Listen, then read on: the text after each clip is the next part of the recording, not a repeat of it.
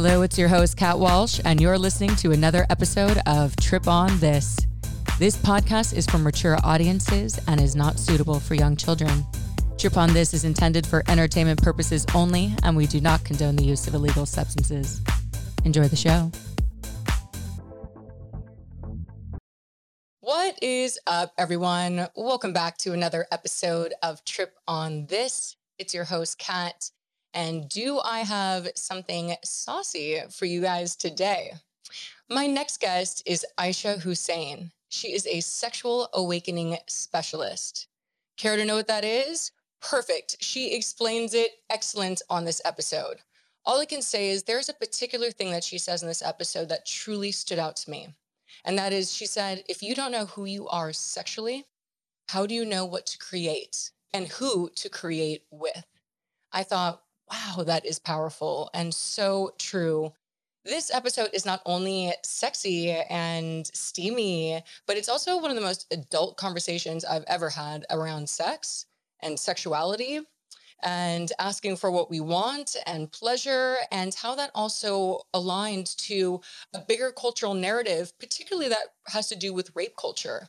And how, when we can all express in our truth, how we can truly make this place a better and safer place.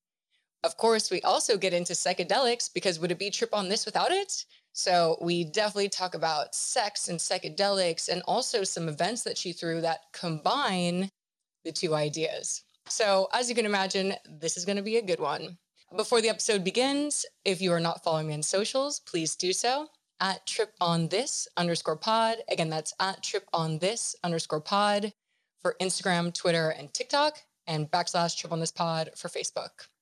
If you are enjoying this episode and you want to help support me, please send it out to your friends and family, rate it, subscribe, do all the things. It is so helpful. And with that, please enjoy this next guest with Aisha Hussein. Aisha, welcome to Trip on This. Thank you so much for being here. thank you for having me.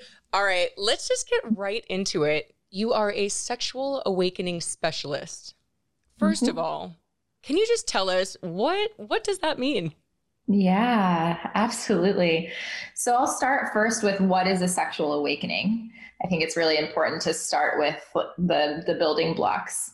And uh, the best way I like to really describe it is that an awakening can be a multitude of things sometimes an awakening, right, is a very soft caress on the cheek, and you get to open your eyes and kind of stretch out.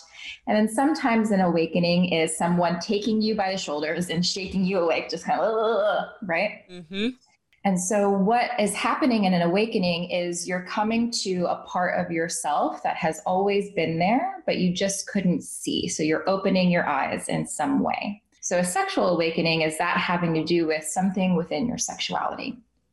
that happens in all kinds of different ways for all kinds of different people, which kind of makes it a nebulous thing.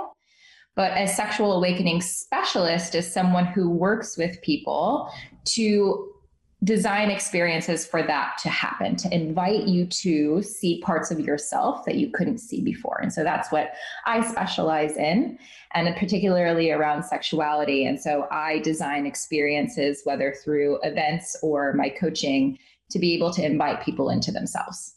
Wow. And so I just, can imagine you know when when you are meeting other people and i'm sure the there's an array of responses they get to you when you tell them, This is what I do. Is there a way that you can talk to people about these sensitive subjects, especially in the beginning, if they this is very new, that disarms them? Mm. Yeah, I think that the best way to do that, or the way that I do it for myself, is just being rid of all of my shame and all of my own taboo, which took a lot of work to get there. But whenever I approach something with a lot of joy and a lot of delight, and I'm very excited, or sometimes I say it with a little bit of intrigue, because to me, the best thing is to invite curiosity around what we're talking about.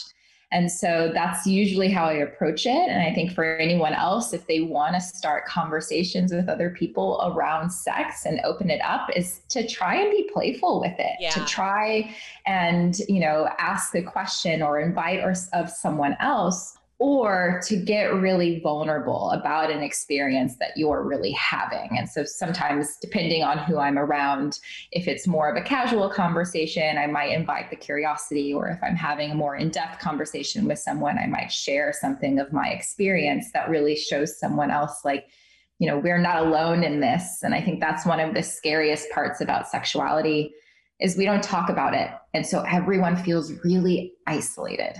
Yes, absolutely. So, how did you get into this space? What has your journey been like with sexuality through your own sexual awakening and coming to a space wanting to help others? Yeah, absolutely.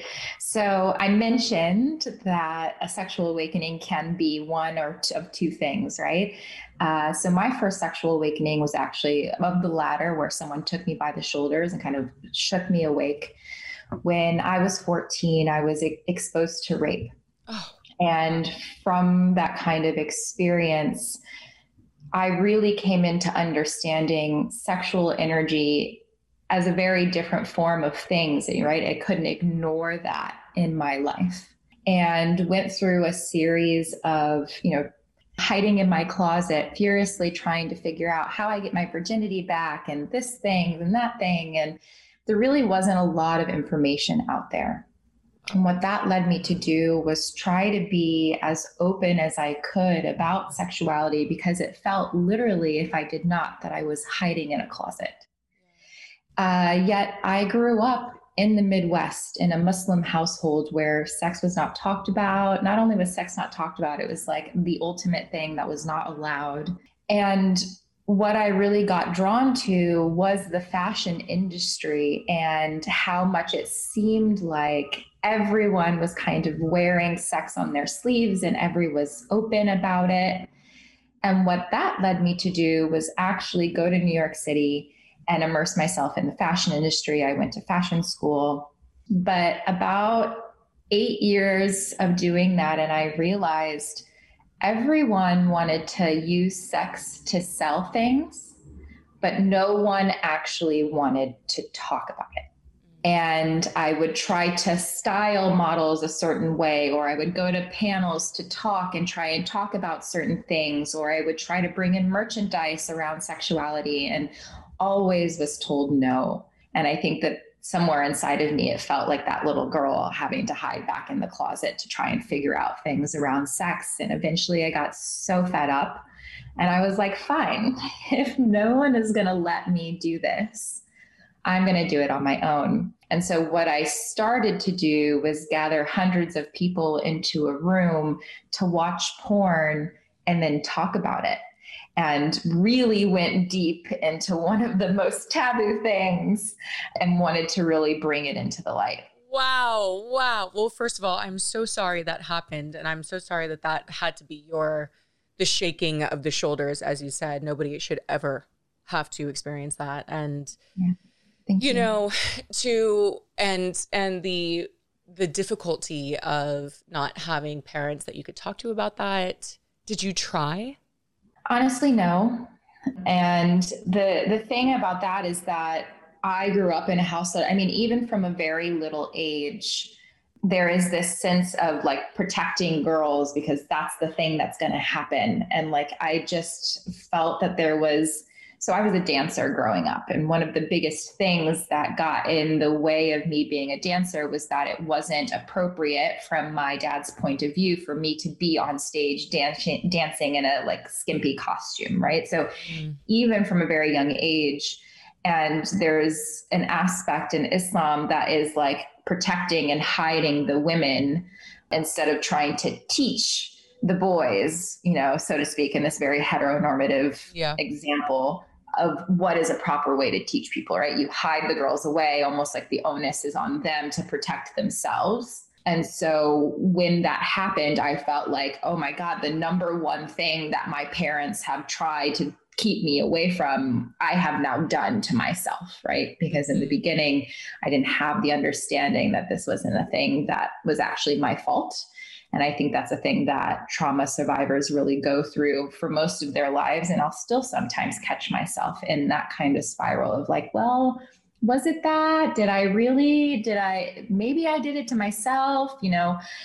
And especially at 14, the amount of shame and like guilt that that would that that carried for me having done the one thing that like was not allowed in my household i didn't even try i didn't even try so yeah it, it was uh, a very difficult thing to to go through i'm so sorry are they obviously they know what you do now do they uh, somewhat. yeah, somewhat. We'll come, um, I mean, we'll that's come, a really interesting so many, aspect. Yeah, okay.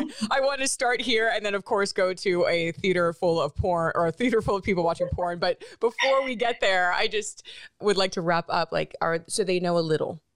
So my mother fully knows. Okay. Um, my mother is very very aware. I actually came out to my mother as pansexual, polyamorous, and that I was quitting my very cushy job in fashion to start a porn cinema all at the same time. Oh my God. Um, and actually the the thing that, you know, was most confusing to her was you have enough trouble with one person in a relationship, you're going to add more than one now. Like the polyamorous yeah. thing was the thing that she didn't really understand. She's like, poly- anyone, like anyone, not not only polyamorous, but like whatever, like men, women, like whatever. Yeah. Oh wow, yeah. wow. I'm so glad though that you had at least an outlet to tell one of them. Yeah. At this stage. And and my dad knows I do coaching around like LGBTQ stuff. You know, he doesn't really have the like details of what all that means. Yeah. Um, but you know, sometimes it's the the relationship works better when we have a don't ask, don't tell policy. You know what? Sometimes that really is the better option. Like, you know what? Like, I love you so much, but to keep it just, you know, so you can just come over and have a nice dinner. Boundaries. Yeah, boundaries. Boundaries. That's all it is. um, all right. So now let's fast forward to a theater, uh, theater full watching pornography. Mm-hmm. Okay. So questions. How did you like what was the intention, the objective? Did you like we're going to watch porn and we're going to talk about it? What what kind of things are you talking about? Mm-hmm. Yeah. So in my journey around sexuality, pornography was a thing that became my outlet, mm-hmm. um, especially in a very heteronormative culture growing up in the Midwest um, I almost exclusively watched lesbian porn until I was like 24. So I started probably somewhere around 10 or 11. I actually found a porn magazine in my mother's underwear drawer. So that's how I started with my experience with porn but it was definitely one of the most shameful aspects and one that I still had a hard time sharing. So I talked about sex pretty openly with my friends and and things like that and relationships all the time, but that porn part was still the one that I couldn't talk about. So when I got to the age of about I guess it was my sophomore year of college, I was about 20. I had an experience where I like blurted out to my boyfriend at the time, yeah, but I watched lesbian porn. And he just kind of looked at me and he was like, yeah, that's pretty normal. And I was like, right? Like one of those things where like you have been holding this thing so tightly in your body for such a long time. Like you know, one time I almost got caught by my mom because I used my debit card, which was attached to her account, and she could see like all of these things that you're trying to skirt and like not be out in the open. And then you finally tell someone, and their reaction is so like nonchalant, where you're like, holy shit, I can be this, and someone accept me for that, and it's yeah. not a big deal. That so kind common. of experience. Yeah, it's so common. I'm sure your boyfriend was like, awesome for him. Yeah. Yeah. But I mean, 10 years ago, yeah, people were not talking about this it's at all. True. Like when I think about how, how, much of a difference it's made mm-hmm. since then, it was not a thing being talked about whatsoever even in new york city in college like i was in one of the most liberal places that you can be on this earth and it still wasn't talked about yeah. and so that kind of experience has really stuck with me. And I really believe lending that experience to other people is such a point of power, which is where a sexual awakening comes in.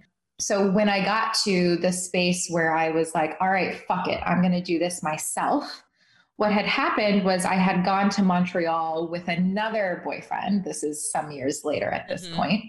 And he had surprised me by taking me to the porn cinema in Montreal called L'Amour. And we ended up having one of the most incredible experiences. Like, he was very closed off about sexuality. He didn't want to talk to anybody. He didn't want me to talk to anybody about our sex lives, which was really hard for me at the time. But we ended up having this experience that was so life altering. Like, we could not stop talking about it. And we actually were in Montreal with his group of friends, and he went back to his group of friends and told them how amazing of an experience it was. Like, could not believe how open he was being. And to experience something like that with someone else, where you're plopped in the middle of a scenario where it's free and open and everyone is enjoying themselves and you're just being the humans that we are meant to be, you almost don't want to let that go. And so after having that experience, I could not stop thinking about it. And I was in the shower washing my hair one day thinking about, well, if I did this, I would change this thing. And if I did this, I would tweak this part. And if I did this, and then I was like, Aisha, stop with the what if. Like, just do this. Wow. And that was right after Me Too, where I was also feeling like, wow, I need to do something about this. This is part of my story. And look how many people are really experiencing this same thing. And so all of those things just kind of came together at one, where I said, this was one of the hardest things for me to admit when I finally did it, the course of action that changed in my life for me to own this and be this person in my life. And then also feeling like this has to be connected to why I have been on the journey that I have been on. It all really just kind of came together to say like this is what you need to do. And it's coming after you whether you like it or not. Yeah. so just surrender and say okay. Yeah. Wow. What a life. What a story so far. So all right. So mm-hmm. you did that. How long were you doing the theater? And okay can i ask a more personal question like so when people are in the theater is it are they just watching are they like flirty like getting turned on so they can go home and have a night like what's the vibe in there yeah. So initially, I was taking the pornography out of the context of the sex part. And so I was doing a lot of different kind of like almost more of an intellectualizing, uh, looking at it from a more spiritual standpoint. So although we would be in events watching porn, we would ha- be having really deep, intimate conversations about what is this and why are we attracted to this. I also was working with uh, responsible or indie or ethical porn and so i would have events where we would kind of frame like here look at you know what you might typically see on pornhub and not to shame that but also look at this other indie representation and what's the difference in how you feel about it I'm so it started there. Yeah, I'm glad you uh, you brought that up because I know there's obviously I've I've heard stories that the porn industry can be, yeah, not very unethical in some in some camps. Yeah. And it's cool that you made a point to not only source ethical porn that obviously the the people in the videos are wanting to be there and you know everything is set and it's they're doing things that they want to do and mm-hmm. and that you guys are making a point and making and calling it out as a difference. Yeah. Yeah, absolutely. And both all of it has its merit, right? And there's different reasons for watching different things. But I really wanted to show people a different side of something that they may not have ever seen before. And also just bring to conversation, like, why are we watching the things that we're watching? And also let people find other people that, like, oh, you like anal too? Like, this is what I like about anal. And, like, you know, being able to converse about those things. Like, I always started my events with, um, like an anonymous like quiz or poll that like asked people what age you were when you first started porn or watching porn or found porn. You know what's your favorite way to experience porn now? How often do you? And then we would move into like how often do you masturbate? So that in the very beginning from an anonymous lens, people could really start to see, like, oh, again, I'm not alone. I'm not isolated because the experience with pornography, at least for myself growing up, was behind the screen, like trying to like be in my room by myself underneath the covers. Yeah, and it was always really very exactly isolated and hidden. Yeah. And so what I wanted to do was like bring that out into the open and say, we're all having this experience, but we're just all having this experience by ourselves. And we think no one else is experiencing this. Yeah. Which is not true. Yeah. It's just not true. So that's where we started and then ended up joining and kind of creating this collective of people who were all kind of together in the understanding that having conversations around sexuality is what eradicates rape culture. We are community learning organisms. That's how we understand things. And without actually talking to one another about the way we experience this, about the things that we think, we don't have the checkpoints to be like, uh, ooh, I don't know about that one, or mm, okay, actually, I see a different way. And so, what we would do was gather all the people into the room, and it was very sexy. It was a lot of fun. The premise that we took was like taking what would have been like a sleepover and kind of flipping it on its head. So, we had things that reminded you of it, but with the sexual connotation. And one of the things that people kind of remember from growing up is oh, you know, you might be at a sleepover and someone had a magazine, or you might be at a sleepover and someone pops in their older brother's tape of, you know, whatever porn that is, right? Yeah. So for some people, the experience of being at a sleepover was mm-hmm. where we connected about a lot of these sexual things, right? Suck and blow and like all of this stuff. So we took that premise and kind of blew it up and made it a fun land and invited people into that. And then what we would do would have a panel of people afterwards talking about a topic. So one of our first events in this fashion was um, about threesomes. So we had porn that was all threesome based, mm-hmm. but you know, some very artistic, some very like cut and dry, and to show what threesomes can look like in yeah. this world. And then afterwards, we had someone who identifies as a unicorn, you know, someone who does this a lot with their partners, someone who's more oriented to like the therapy and coaching world to say, here's all the different things that actually happen when you're having threesomes. There's jealousy, there's someone who's coming in from the other side, or maybe you're picking three people who are together. What's the rules? How do you negotiate?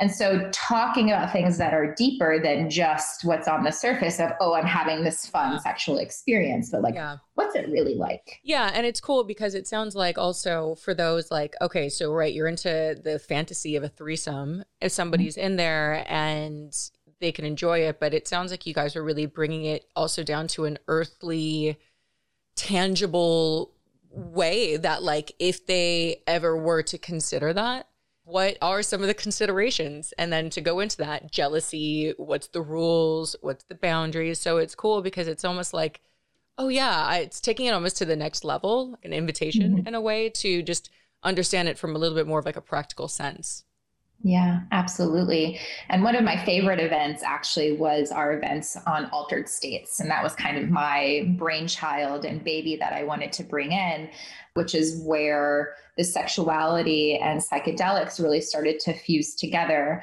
Because for me, one of the major supporting factors of me being able to come out and say these things about myself, you know, that I am queer, that I am polyamorous, and owning who I am has been psychedelics. And so I wanted to have an event that invited altered states in general, which is literally any time we're getting out of our, our basic brain function to experience another thing, which an awakening in and of itself is that. Yeah. But there's things that you can also do to help support that. So psychedelics, meditation, mindfulness is an altered state. Mm-hmm. Also, when we're talking about sexuality, you know, there's Dom and subspace when you're in the BDSM world. So, all of those things kind of came together at that event as well, where we showed porn that might be cool to watch while you're in a, an altered state. Yeah. Um, you know, some of it was really like fractally and very beautiful. Some of it was mm. very funny, which you know is is good when you're high. And so all of those different things kind of came together. And then we had a panel of experts who worked in the different areas to really come out and say how altered states has supported themselves being who they are and their sexuality. Wow, how fun. What a fun event. And just kind of going back to what you were saying, even about psychedelics and sex in general. And I love that they allowed you to have the courage and the, yeah, be able to come out and be who you are. They've certainly done that for me as well in so many different ways. But I think a big thing that, you know, there's a lot of, uh, there's a lot of talk around mental health, around psychedelics, which is, of course, right? Like that we're in a mental health uh, epidemic, right? Mm-hmm. Epidemic would be the right. Yeah.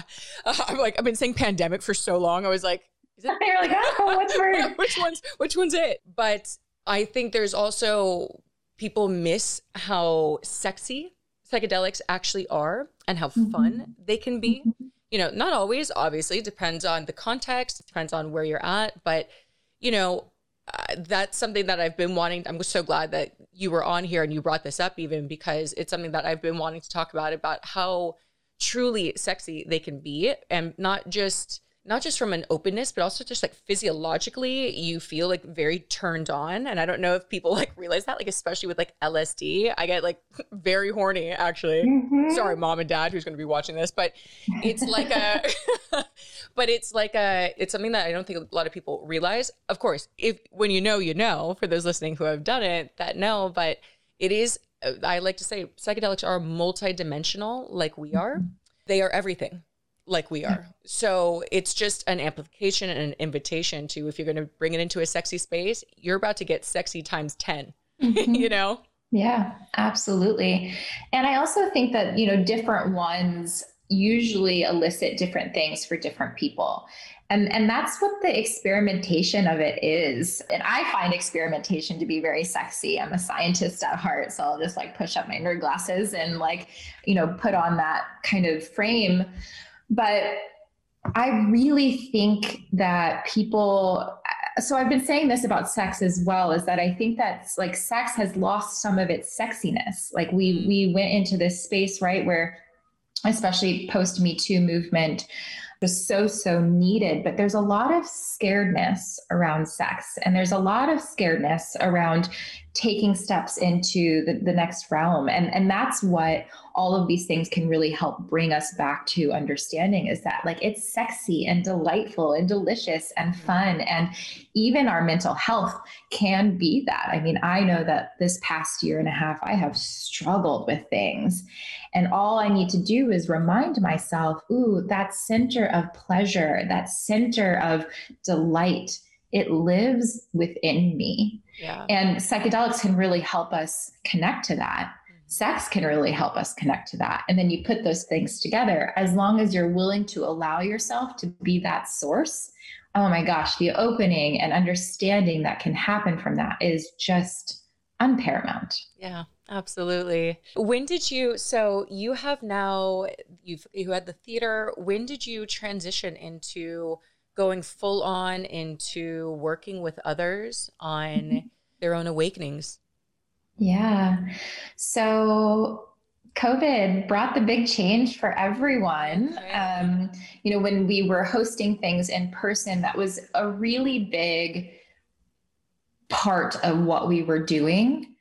Because, like I said, everyone's kind of used to watching porn behind their screens and taking that out of that context and putting people in in live theaters with each other uh, was really important. And so when COVID happened, we did do the switch, and it actually worked really well. We actually had one of our most successful events, which we ran a 24 hour straight ethical porn film festival and we had 12 different curators come in and curate different films and it was a really beautiful uniting of the indie industry because a lot of them really just nav- like navigate the world separately but also you know the first ever in my understanding 24 hours of indie porn that's ever been done. Yeah. And you know we raised $4000 for GLITS Inc which is a trans sex worker rights charity and uh, had over 1500 uh, tickets sold. So it was a major event. It was really really fun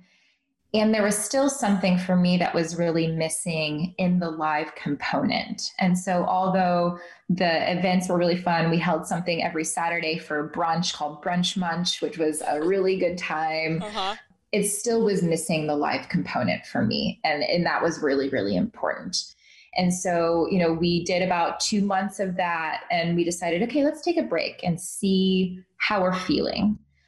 And in that time, people started to come to me and ask me like can we work one-on-one you know you're no longer doing the events anymore and i was pretty much like no uh, you know that's not really my jive I, I don't really do that yeah. and then i had someone who came to me and was like hey you are going to be my coach and i am going to pay you money and i am not taking no for an answer and i just kind of said to myself okay, this might be the next iteration of the thing. Like, can I just trust and surrender into this again? Yeah if anybody can't tell, it's kind of my pattern for me to say no until until the universe is like, I no, no, do. There's somebody literally telling you no is not an answer. You're like, I mean, okay.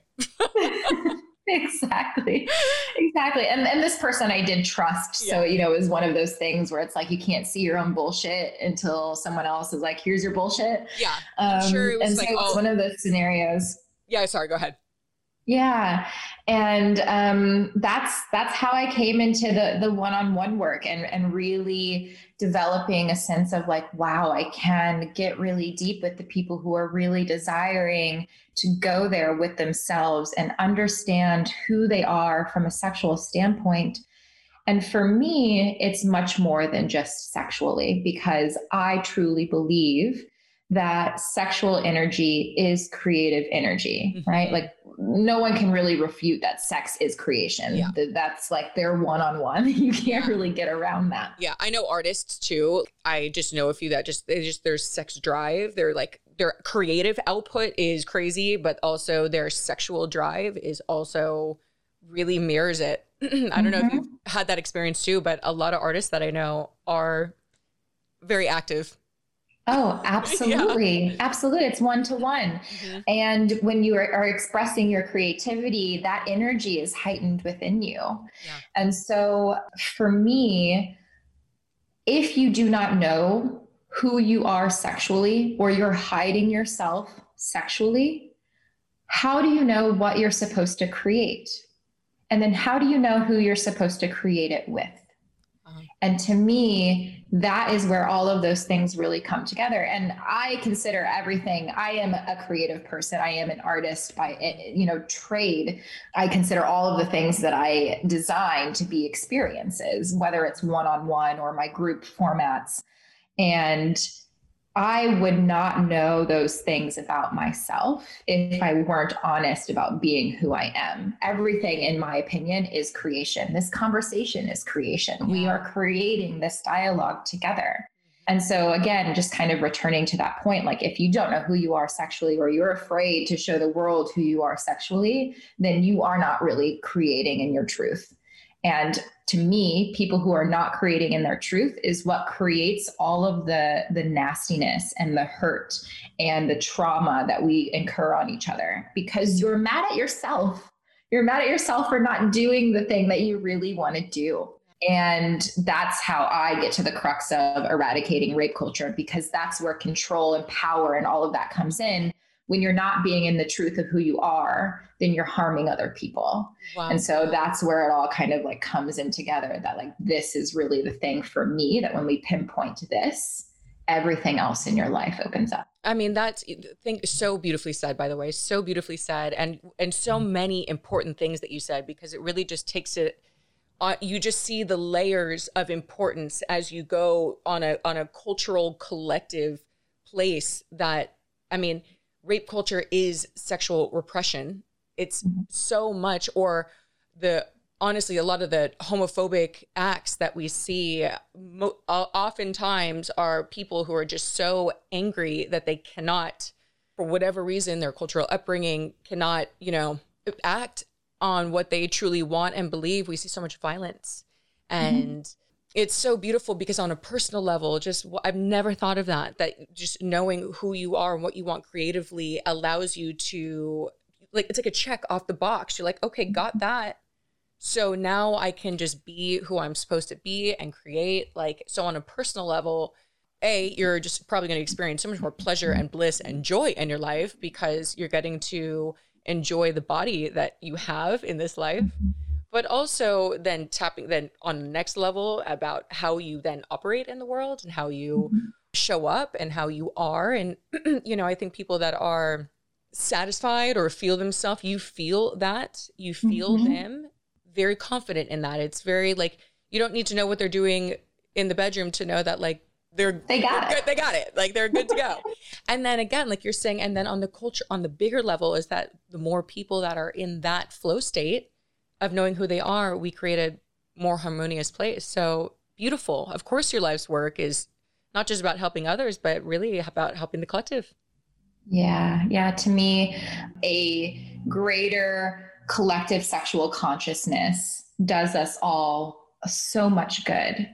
And really being able to come together and allow everybody to be who they are because we're allowing ourselves to be who we are. Yeah. Is I think that the the harmonious state that you were talking about is everyone truly, truly, truly creating whatever it is from their heart space and and being in that place. And that doesn't mean that we're all necessarily meant to be intertwined together. But that means if this group is over here and this group is over here we can say hey what's up? I'm like i see you. Yeah. and it doesn't have to be this kind of thing. Yeah. Yeah yeah yeah and so I know you're you've got a couple programs that you're working on, and I know one of them particularly, like we're t- just bringing back to psychedelics a little bit. I know you're working with psychedelics and your mm-hmm. clients. Can you talk a little bit about how you're working with psychedelics and your clients on this and how it's impacted them? Yeah, absolutely. So, I have a 30 day sexual awakening journey. And what this does is take you through my like four aspects of identity that really make up your sexual whole. And we then intertwine that into the alignment of your full self. Because to me, people who focus too much just on their sexual identity, it ends up swallowing the rest of who they are and they're not actually a, in alignment, mm-hmm. or they completely shut it away and therefore they're not in alignment too, because there's a big chunk of who we are missing in that. The mm-hmm. t- bottom two chakras, if you're into this kind yeah, of yeah. thing, you know, are uh, related to sexual energy. One is more primal and, and one is more creative, mm-hmm. but you're going to chop off an entire half of your being if you're not wanting to connect with that spot. Yep. And so basically, what we do is we go through these different aspects of, of identity. And that entire program is supported by a psilocybin microdosing regimen. And so, you know, I've done a lot of research. I've kind of looked at all of the things of, you know, what is the best way to hold a microdosing program? How does that kind of connect? And to me, I've worked with several different medicines with my clients. You know, ketamine tends to be the best for people who are experiencing trauma or have a lot of stuff going on in their brain and they really need to get more into their body. This program, the Love Lulu program, is psilocybin because we're connecting all of the different parts of ourselves. And if you think about mycelium, you know, it is the, the connecting system basically of this earth. And so really being able to look at all of the different parts of ourselves and then connect them, we're choosing a medicine that helps us to do that also that program is a group program and so it's about connecting to each other. And so underneath the surface we are connecting more deeply more intimately to ourselves and then more deeply and more intimately to the other people who are in this program so it kind of just you know the, the medicine that i work with depends on what we're doing what the point is but for this program particularly the 30 day awakening program we work with psilocybin which helps us connect to each other. Yeah. And it also, I can imagine, just because of all the new neural pathways that is also happening in the brain on a mm-hmm. psychedelic when you are integrating new information and truly like doing the work you know exactly what you're trying to do in this 30 day program and you have the aid of something that is actually giving you the best shot honestly of creating new pathways and new ways of thinking and really smart. This is why I think psychedelics is is going to be so huge because of that type of pairing. You know, yeah. and whatever and whatever the thing is, you know, sexual awakening or or whatever the things are when you pair it. You're giving, you know, our brain is an efficient machine, but it's not. It's just going to keep going down the ways it goes. That's why we're such robots uh, right. like, around things. And so I think it's just a really smart way. And of course, yes, on the spiritual level, which is also my jam, is to yes connect really deeply. And finally, just on the group aspect, I think there's going to be a lot more really coming out. I predict there being much more about community based tripping and whether that's like a microdose or like a real trip, because mm-hmm. there is fucking magic that happens when you are with others on that level, experiencing that vibration with them. Yeah. And for people that especially aren't used to connecting deeply with other human beings, it's such an opportunity yeah. to do so. Yeah, absolutely. I think, you know, so much of what you said, the the melding the science and spirituality. Either you call that mindfulness or you call it quantum physics, depending how you want to look at it. Both. We like um, both. Quantum, yeah, you know, why not both? Quantum, quantum mindfulness. there we go. You heard it here first. Yes. Um, so I think that that's really important to know what's happening on a spiritual level and what's also happening on a very scientific level. Like I mentioned before, I'm a scientist at heart. So I'm looking at all of these things for like, how can we actually make a, a physiological change in what we are doing? And so, so much of that thus far that we have in terms of data is on the brain with psychedelics. We don't have a lot of, of body based systems yet, which hopefully we're going to start working on, calling that into the universe. Yeah but yeah, exactly what you said is happening. Now, the reason that we are so efficient is because in evolution, the, pa- the fastest A to B synapse of the brain, which can be kind of likened to a river, right? A to B creates efficiency, and that efficiency allows us to conserve energy. And so, the more energy we can conserve, which is actually what our bodies are designed to do, the better it is for our quote unquote survival. Mm-hmm. Because then when we really need it, right, when your caveman days running away from something that's trying to get you, or maybe you go into famine, yeah. you can actually call on those reserves. That really doesn't serve us anymore in this day and age. And so we're kind of fighting against our evolution. Mm-hmm. However, we are accelerating at a pace much faster than our biology can actually keep up with. Yeah. And so that's what psychedelics really help us do with if we have a neural pathway or the river, so to say, that's A to B. And we've been thinking that same thought that creates the A to B for 20 years. Say, you know, I I have to have sex with the lights off. Mm-hmm. And you thought that from A to B for 20 years. You start to believe that that is the only thing that exists mm-hmm. that sex with the lights off is the only way that you can have sex. Enter psychedelics, and what happens is it actually opens up what we would call maybe little tributaries from that river for some more synapses to be able to get into your brain. And one day you're like, huh, maybe I'll turn on the lights while I have sex. And that's what psychedelics allows us to do. It gets us out of that trench, so to speak, and into seeing, wow, there's a lot of other possibilities out there. Because if we want to take it back to quantum physics and the idea of quantum positioning, basically what that says is that there is a million, there's infinite possibilities of what we can choose in this lifetime. The only cap on the infinite possibility is what we can imagine. And what we can imagine is confined to the neural pathways that we allow to be sprung in our mind. So that's what psychedelics helps us do. It helps us move out of what we've dug into the trenches and see beyond into those infinite possibilities. Yeah. Yeah. Hearing you say it, I was like, God, I love them. yeah, that's exactly what they. We make a gratitude yeah, for psychedelics. Thank gratitude. you, psychedelics. This I have the amount of times I say thank you to magic mushrooms and honestly a, an array of psychedelics because just hearing you, I'm like, yeah, I've experienced many of those moments, many of those mm-hmm. moments where I'm like, I never, ever, ever thought certain things were possible until one day yeah. I did. And the thing is, yeah. it's the craziest part is like, it does happen like that. It's just suddenly like a, huh. And you think, huh, why have I never thought that in the last 30 years? You know what I mean? Or whatever, like however long, like wonder, wonder why. Like, and I'm like, yeah, like this is this is why it's exciting.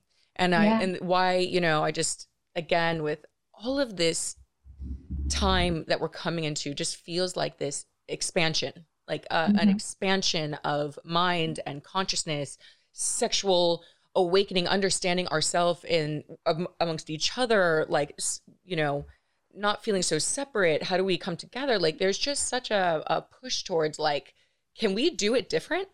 Can we? Like, mm. we're finally asking yeah. the question, like, can we yeah. do this different? Because I don't know about you, but for me, I needed different. Thank God shit has started to change. Thank God. And I know, you know, when I look at the the epidemic, the mental health, not the pandemic, it's it's we're no, we're not alone. And I'm like, we're asking the questions now, the bigger ones around yeah. all of this. And the yeah. more that we can be ourselves and sink into what makes us happy in this life that we get, we get mm. one shot at least in this iteration of us. We might as well yeah. fucking enjoy it. What in the world? you know? Yeah, yeah. I mean, it's so fucking true. And and that's what sex is really here to remind us of, right? We we have sex, if you look at the mammal kingdom, for fun. And it's like that's what the reminder is. Like we can be reminded that this can also be fun and delicious. Yeah. And having that context, right? And I think especially for me, it's really important to talk to people who have suffered from, you know, mental illness or are trauma survivors because I want them to know that you can get back to this place because sometimes it feels like you can't, like there's no possibility in being able to own this part of yourselves. And you can, you absolutely can. And it just starts with that kind of digging yourself out of the trenches first of being like, okay, I can do this. Can it be different? And, and allowing it to be that. Yeah. So, my final question for you is a two parter. For single people right now who are listening who might be feeling disconnected to their own sexuality, to their own just being intimate with themselves, do you have any advice for them at this time? Yeah. So, the first thing that I want to preface with is that I am not a fan of uh, like quick fixes. I think that in this day and age, we have so many like life hacks and like, you know, three steps to the best orgasm. Yeah. And what I want people to understand about sex is that sex is really about intimacy and about connection. And so there's a lot about slowness. There's a lot about process that comes in. And so that is kind of one, one thing that I just want to preface with that, like, you know, if you read an article and it's like, you know, best sex to the best sex or, you know, fabulous blowjob, and you don't get it right away, to like not have that pressure on yourself mm-hmm. because everything is a series of steps. And the more you can find pleasure in the process of learning, in the process of your sexuality, the better. But what you can do is take little bites. And so, what I would suggest is first if you are feeling disconnected from yourself, disconnected from your source of power and creativity, do something that brings you joy. Like the first thing when I said joy that pops into your head that came up, do that thing. Also, in my experience, doing something that moves your body, like dance. Now, it's hard to say because dance doesn't actually resonate with every single person, mm-hmm. but that would be usually my first entry point to say, turn on one song and tell yourself for one song, you're just going to let go and then allow yourself to be in that. So that would be my two kind of pointers of like, let yourself navigate first towards the joy. Yeah. And whatever I said that came up first, do that thing if it's a high five, if it's a giggling at something, if it's running down the street naked, like let yourself yeah. do the thing that brings you joy. Don't get in your own way. Just do it. Don't think about it. And then the second thing would be do something that gets you into your body. If that's dancing, if that's yoga, you know, if that's laying on the bed and hugging yourself really tightly, mm-hmm. whatever that is, let yourself have that too. Mm, that's so beautiful. I never would have thought that you would have gone to that direction, which is why I loved your answer even more, which is beyond just here's some tips for you know a sexy night with yourself or something along those lines but actually on a very deeper level like enjoy yourself mm-hmm. on like uh and that the sexuality and and that the next thing whatever that will come but just the i think there's something so inherently important to that message so thank you and by the way mm-hmm. when you said joy i i thought dance and so i'm i'm, I'm they're combined now and then my other question is for those that are in a relationship mm-hmm. that would like to maybe spice it up, but they are nervous to bring it up to a partner for a variety of different reasons. What would you say to them to what's some ways that they can gather the courage or yeah, just gather the courage to actually have this conversation with their partner? Yeah, absolutely. So this is a really tough one. And again, I'm going to preface by saying, like, take little bites because if you're in a space where you're feeling uncomfortable about having this conversation with your partner, then there's probably a lot more coming up than if I just say, you know, just do this, right? So be gentle on yourself, is what I would say the first thing is. And then the second thing I would say is the the thing about having vulnerable conversations is they get a lot less vulnerable when you admit that you feel nervous. Mm-hmm. So, what I would say is to invite your partner to have a space where it's just the two of you. I really wouldn't suggest like doing this in the middle of Starbucks. I'm like thinking right now how like I've heard some really intense conversations in Starbucks. If that makes you feel comfortable and Starbucks is your safe place, okay. Right. But usually quiet, calm, the two of you are at a park, maybe you're in your living room but somewhere that you can have your undivided attention. Yeah. Then what I would say is share with your partner, hey, I really want to talk about something, but this makes me nervous, or I feel really tender around this, or this is really vulnerable and I'm sweating, right? Like yeah. when something is vulnerable for me, my armpits start to sweat. yeah. And I, I kind of call that out on myself, like, hey, like I really want to talk about this, but like I'm getting sweaty now, and like that means I'm nervous. And you know, just kind of let yourself be seen because that's usually the crux of the thing that's happening is that we are afraid to be seen. Yeah. We are afraid to see ourselves, and so we're afraid to be seen by another. But hey, the thing is, is that you and your partner choose to see each other all the time, right? Mm-hmm. Sex is the most vulnerable thing that we do, and so you're already there with that person. Mm-hmm. So just lean on that, lean into the understanding that you have with your partner, and just kind of call yourself out and be like, "Hey, this makes me nervous, but I really want to talk about it." Yeah. That would be the first way that I I really suggest having that conversation. Now, if it's something really major, if I it's something that you you really are having a hard time with, mm. for example, people come to me all the time because they want to share with their partner that they desire to open their marriage or open their yeah. relationship. And that can be a thing that feels really scary.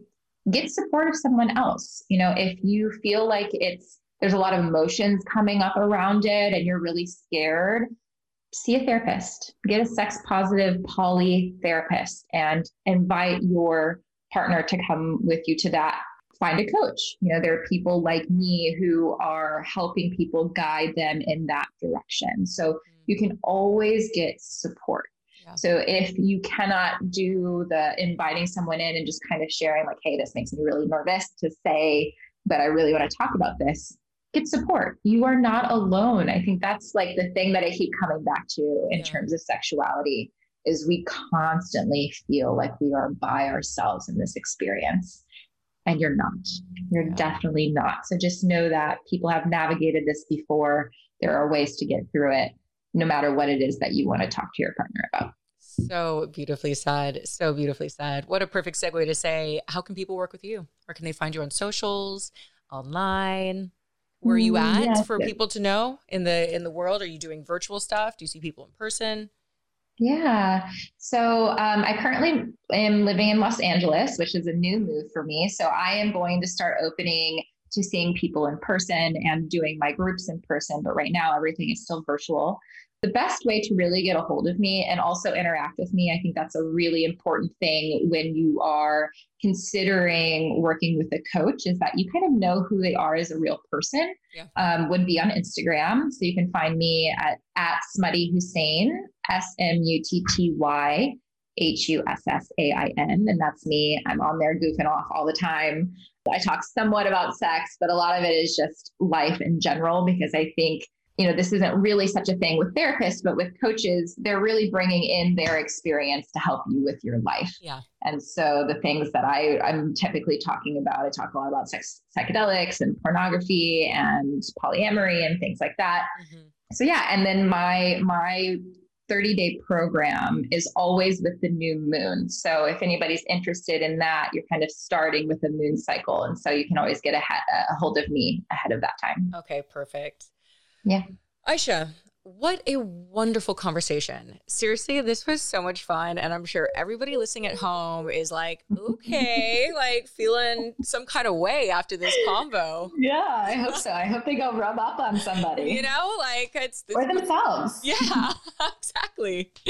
Uh, thank you so much again for being here. I truly appreciate your time. Yeah, thank you so much for having me. It's been a delightful conversation, and I cannot wait to see what comes out next on Trip on This. Yes, thank you so much. And for everyone, as always, trip on this.